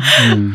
야, 이거 한 30년은 안 다시 됐죠? 한번 얘기하지만 음. 수양대군이 세조인지 몰랐다며. 아, 어? 그렇습니다. 그러니까 어쨌든 그 시대의 사람들이 그래서 물적 토대를 위해서 뭔가 희생했던 그 모든 것을 나중에 돌려받을 때 그 사람들이 돌려받을 수가 없었던 거 바로 그거 음. 자신들이 희생해 갔던 게 결국 자기한테도 희생되어 버린 것들이라는 얘기를 잘해주고 그리고 이 우리 집이라는 거는 그 희생되어 가는 과정에서 이 사람들이 결국 그러니까 그걸 놓치지 않으려고 했던 거. 이 사람은 솔직히 오히려 그 반대거든요. 자기 안에서 뭔가 자꾸 지금 뭐가 떨어져 나가는 음. 그 감정적인 그 정서적인 그 무엇을 되게 애잔하게 붙들고 있어요. 그래도 우리 누나, 우리 형, 우리 친구. 근데 그 이 사람들은 오히려 붙들고 있기 때문에 홍 작가님 표현한 대로 희망이 없어요. 붙들고 있기 때문에. 어, 희망이 없어요. 그 거기서 그걸 붙들지 않고 인간성을 말살해 가면서 내가 여기서 성공 신화를 겪어야 성공하는 거예요. 근데 그 성공의 끝은 공포의 인구단처럼 그 끝에는 또 그게 다시 후불제로 돌아와요. 아무것도. 나한테 남는 거야. 없는 거야. 어. 약혼녀는 떠났고 나는 폭력적인 가장이 되어 있고 그렇게 되는 거예요. 음. 근데 성공하기 마찬가지인 거지. 참 좀 짠합니다. 그러니까 시대를 잘못 태어났던 불운한 음. 어떤 사람들의 일면이랄까 그런 게 느껴져요. 그런 게 있는 것 같아요. 우리 산업화 세대는 여기까지 오기 위해서 많은 걸 버리면서 달려왔잖아요. 그죠? 그걸 이현세 작가는 불행, 타락, 모든 물질적으로는 성공했지만 이 사람 자체가 나쁜 사람이 됐다던가 음. 이런 상실로 잘 그려낸 것 같아요. 그래서 굉장히 직선적이에요. 음. 그 성공이라고 하는 곳까지 직선으로 달려가려고 그 에너지를 이현세 작가님 보여주시는 거고 음. 사이바라 리에코 같은 경우는 이렇게 살 수밖에 없는 사람들의 삶은 그 자체로 긍정될 수밖에 없으니까 그럴 수밖에 없죠. 이, 이 사람들도 사람이잖아요. 그러니까 그런 소소한 행복을 최대한 붙잡고 있으려고 하는 거지. 그러니까 배경이나 어떤 이런 공통점이 많은데 굉장히 다르죠. 음. 그러니까 네. 전략을 두 뭘로 취하느냐에 작- 예. 따라서 네. 사람이 어떻게 변하느냐. 두 작품도 다르고 비교해 볼 수 있겠죠. 시대 정신도 다르고 음. 어떤 뭐이 안에 배경이 되는 이런 감성과 산업화 세대가 겪었던 시대 정신도 다르고 그러나 페어라는 점에서 강력한 공통점을 가지고 우리가 여기까지 이야기를 해봤고요. 이렇게 이번 주 사이바라 리에코 작가님 그리고 우리 집이라는 이분의 대표작 을 이야기를 해 봤습니다. 아 그리고 음. 저희가 이야기를 매조지 하기 전에 어, 요 얘기 한 번만 더 만화 속에서 정치적 올바름이란 거를 전혀 찾아볼 수가 없어요. 음. 음. 그쵸. 그렇죠. 네. 자, 가놓고는 몸 팔고 두 남동생을 위해 헌신하고 남자들에게 이용당하고 그런단 말이에요. 그러면서도 밝고 막 씩씩하게 살아가. 그러니까 굳이 엄정한 잣대를 들이대면 PC함이라고 하는 거 political correctness. Political correctness 네. 하고 떨어져 있죠. 100만 광년 정도. 근데 사실 그 음. 떨어져 있- 나는 그게 그게 왜 떨어져 있는지 모르겠는 게. 자, 이거죠. 음, 떨어져 있다라고 기계적으로는 음. 이 맥락을 파악하지 않으면 느껴질 수 있다는 거죠. 그게 그 전형적으로 소- 손이 가리키는 거랑 뭐 손가락만 보고 손톱에 떼꼈다 이 얘기인데 왜 그러냐면 정치적으로 올바른 표현 이게 주로 이제 표현에 관한 된 문제인 건데 네. 주로 이제 맨 처음 등장한 언어에 대한 거예요. 예를 들어 뭐 율락 여성 창녀 창녀를 율락 여성이라고 부릅시다. 네. 서비스 업종에 지니하는 뭐 어떤 여성이라고 부릅시다 하면서 점점 어떤 그 언어가 담고 있는 어떤 혐오적인 거, 그 계층을 나눈다라는 거. 그래서 흑인과 검둥이라는 거의 차이를 구분하고 검둥이라고 하는 것은 무언가 그런 류의 언어들을 좀 이제 쓰지 말자. 그 네. 왜냐하면 그 역으로 우리 예전에 언어학 시간에 했던 사피어프 이론처럼 음. 그 언어가 자기 세계관을 규정할 수 있다라는 소소한 차원에서 이제 한다라는 거죠. 그 여기도 뭐 성매매하고 나쁜 놈 많아요. 뭐 신나 먹고 신나 먹는데 또 그 놈이 또 좋은 놈인 것처럼 나오기도 하고 나쁜 놈인 것처럼 나오고 하는데 그래서 뭐 음. 그건 원래 그런 건데 그러면 여기에 율락 여성이 등장하면 등장하지 말아야 하는 건가라는 건 그건 아니 그건 이건 표현일 뿐이거든요. 율락 여성이 등장했는데 그 율락 여성이 등장해서 살아가는 삶의 형태를 얘기하고 거기에 등장한 인물들이 그 세계관에서 이 창녀라고 말하는 거는 그냥 기계적으로 그 거리를 두고 우리가 볼 수 있게끔 이 작가가 장치를 해놨잖아요. 네. 맞습니다. 바로 그겁니다. 이게 어떤 왜 이 얘기를 꺼냈냐면 우리가 누누이 한 말이잖아요. 음. 어떤 작품의 내용 속에서 그려지고 있는 상황이 됐든 뭐가 됐든 그려지고 있는 것과 그 작품이 주장하는 바는 달라요. 아 그리고 작품이 그러니까 주장하는 바를 얘기해야 되는데 이 작품이 뭘 주장하냐는 거죠. 이 굳이 주제 의식을 뽑자면야 뭔가 주장을 하고 있긴 하지만 음. 솔직히 말해 이 작품 뭘 그러니까 대부분의 예술 작품 뭘 주장하지 않아요. 그렇습니다. 보여주는 거죠. 그걸 그냥 그냥. 보여주는 거예요. 그래서 김기덕 감독이 당신은 도대체 뭘 주장하는 거냐라고 하는 음. 어? 그 질문을 받았을 때 결국 할 수밖에 없었던 대답은 보여주고 싶었다. 음. 주장하는 것이 아니라 그냥 이렇게 사는 사람들도 있을 수 있다라고 하는 그 가상의 상황을 나는 보여주고 싶었다라고밖에 이분은 얘기할 수가 없었어요. 예술 작가, 예술 작품에게 혹은 예술가에게 뭘 주장하냐고 묻는 거야말로 얼마나 무식한 질문이냐면 아니 그그 자기 스스로가 저는 평생 예술이라고는 아 님은 같습니다. 님 밑줄 치고 님은 곧 조국이죠라고밖에 달달 외우지 못 그런 예술 교육 말고는 받아본 적이 없다를 스스로 고백하는 자기 자신의 그 비난한 그 미감을 드러내는 얘기거든요. 예술가는 뭘 주장하지 않아요. 그 세계를 보여주는 거예요. 그 세계가 얼마나 폭력적인지, 얼마나 아름다운지, 얼마나 비극이고 얼마나 희극인지에 대한 걸 보여주는 거고 주장을 한다면 굳이 주장을 한다면 우리의 보편 타당성에 대해서 주장을 우리 이래서야 되겠는가 정도를 얘기하는 거지. 근데 그건 주장도 뭣도 아니잖아. 그건 음. 우리가 동의하는 거지. 예술가한테 어떻게 그런 얘기를 하냐는 거죠. 그리고 여기도 마찬가지라는 거지. 그러니까 그 모든 것을 주장이라고 간주하고 음. 거기에 대해서 찬성 혹은 반대를 해야 하며 음. 반대를 하기 위해서는 그 작품 내의 사악한 부분을 내가 끄집어내서 증명해야 된다라고 하는 일종의 강박 같은 거 있죠. 이러한 강박이 우리나라에서 굉장히 많은 것 같아서 이 작품을 이야기하면서 그게 그렇지 않다라는 이야기를 우리가 네. 좀 하는 걸로. 왜냐하면 옳지 않은데 주장을 하지 않는다. 그럼 뭔데? 근데 옳지 않은 게 있어요. 예를 들어 무슨 뭐 소화성이가 있다고 쳐봅시다. 네. 극단적으로. 그게 예술적으로 예를 들어 뭐 예쁜지 아름다운지 혹은 뭔가 어떤 특정인 그런 취향을 갖고 있는 사람 어쨌든 그게 가공일 테니까 네. 특정인에게 그런 기호를 충족시켜주면 된 거예요. 그건 그냥 엔터테인먼트라고. 음. 우리가 이걸 엔터테인먼트를 거리두기 할 수 있는 거라는 그거를 얘기를 해야지 갑자기 그게 주장으로 오해를 하면 안 되잖아요. 음. 모두가 소화성이 하자는 소화성이 거냐. 하자. 자, 그래서 최초의 질문으로 돌아가면 음, 그래서 이 작품에는 정치적 올바름이라는 게 전혀 없잖아요. 라는 질문에 대해서 네. 이 작품은 정치적 올바름을 전혀 찾아볼 수 없어요. 동시에 정치적 틀려먹음도 찾아볼 수 없어요. 이렇게 설명을 해야 되거든요. 왜냐하면 이것은 그 카테고리에 떠나 있는 문제다. 이거는 그냥 예술 작품이고 그 시대를 묘사한 거고 그 시대에서 정치적 올바름, 정치적 올바름이 되려면 그러면 굳이 얘기하면 그럼 둘 중에 선택지가 이거밖에 없어. 이 세계를 묘사하지 않든가 세상 아름다운 것밖에 없어. 프레젠트 빌로 그냥 묘사하든가. 아니면 이거를 굉장히 길게 설명해야 되죠. 이 창녀라고 말할 때 그 창녀라고 쓰는 그 언어의 그 폭력성 때문에 그 작품에서 느껴진 뉘앙스를 제거하고 당신은 아니면 밤마다 나가서 짙은 화장으로 몸을 팔고 그걸 통해서 남성 고객에게 돈을 받는 직업을 하신 여성이죠라고 얘기를 해야 되는 아니면 거죠. 그러니까 그런 거를 만화 작가가 음. 만화가가 대사 하나하나에 각주를 달면 돼. 그렇지. 아니 그러니까 백인에 대한 가장 PC한 표현이 그거래잖아요. 멜라닌 색소가 부족한 이러잖아. 어? 아니 뭐뭐 어쩌라고. 멜라닌 색소가 미달된 아 그리고 예를 들어 그게 사설을 쓰는 사람, 칼럼을 쓰는 사람, 어떤 주장과 어떤 분석을 하는 사람, 평론가의 언어란 모르겠는데 예술가한테 그럴 수가 있나? 아 물론 그렇습니다. 예술가라고 했을 때도 여러 가지 예술가 있어. 주장을 하는 사람이 있어 예술가 중에. 예를 들어 여기서 말하는 예술가는 드라이한 거예요. 네. 어떤 그런 은유나 그런 표현을 통해서 뭔가를 하려는 사람. 예를 들어 윤서인 같은 애는 욕을 할 수 있지. 그럼요. 윤서인 뭘 주장을 하잖아요. 네. 그리고 그것이 옳다 그러다에 대해서 얘기를 할 수 있지. 근데 윤서인과 같은 사람과 김기덕의 작품을 같은 잣대에 놓을 수 있나? 그건 아니라고 나는 보거든요. 아 우리 윤선 씨 영광이네. 대부분은 그 작품이 전해준 이미지 때문에 솔직히 김기덕 감독도 거의 그 부류잖아. 거의 뭐 상대도 하기 싫은 거의 한남의 그 저 끝에 있는 저 어떤 뭐 말석에 계시는. 어, 부류의 네. 뭐 그런 느낌이라는 거죠. 저희가 이 얘기를 왜 꺼냈냐면 혹시라도 저희 방송을 여기까지 들으시면서 네. 내가 불편해 해야만 할 얘기인가라고 생각할 수도 있기 때문이에요. 음. 어떤 분들은. 그래서 그러실 필요가 없다는 점을 말씀드리기 위해서 말미에 이 얘기를 꺼냈습니다. 네. 그러니까 그들이 기꺼이 그런 언어를 차용한 거 그게 지금의 기준에서 우리 그러니까 우리 앞에서 만약 이 언어가 전시됐다면 창녀라든가 뭐 검둥이라든가 양아치라든가 이런 말 전시됐다면 그것은 모욕적이고 혐오적인 표현이겠죠. 근데 그것이 그 언어가 떠돌아다니고 있었던 그 공간을 묘사해내는 예술 작품이라면 그것은 우리가 그 혐오 언어를 배제해야 되는 이유를 역설적으로 보여주기 때문에 음. 그- 그리고 그것 때문에 이게 되게 훌륭한 예술 작품이라는 거죠. 요 요거는 좀 구분해서 생각을 하셔야 된다는 거예요. 그리고 한마디 더 나가서 작품 속의 등장 인물들이 정말 살아서 나와 대화를 할 수 있다면 너는 왜 몸을 파니?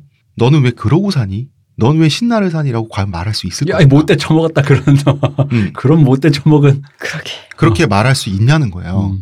그래서 이 PC함이라는 게 예술 예술과 주장도 구분해야 되지만 우리가 엄정한 정치적 올바름의 잣대라고 하는 것에 어떤 그게 굉장히 많은 상황에서 무기력해질 수가 있고 어떨 때는 그 엄정한 PC함의 잣대를 그 화살을 우리가 걷어야 하는 게 인간에 대한 예인 순간도 있거든요. 음, 그 얘기도 같이 세트로 이렇게 하면서 이번 주는 여기까지 할까요? 음, 네. 예. 알겠습니다. 의문의 그녀 시호님, 감사합니다. 문화평론가 이동기 대표님, 감사합니다. 감사합니다. 저는 작가 홍대선이었고요. 감사합니다.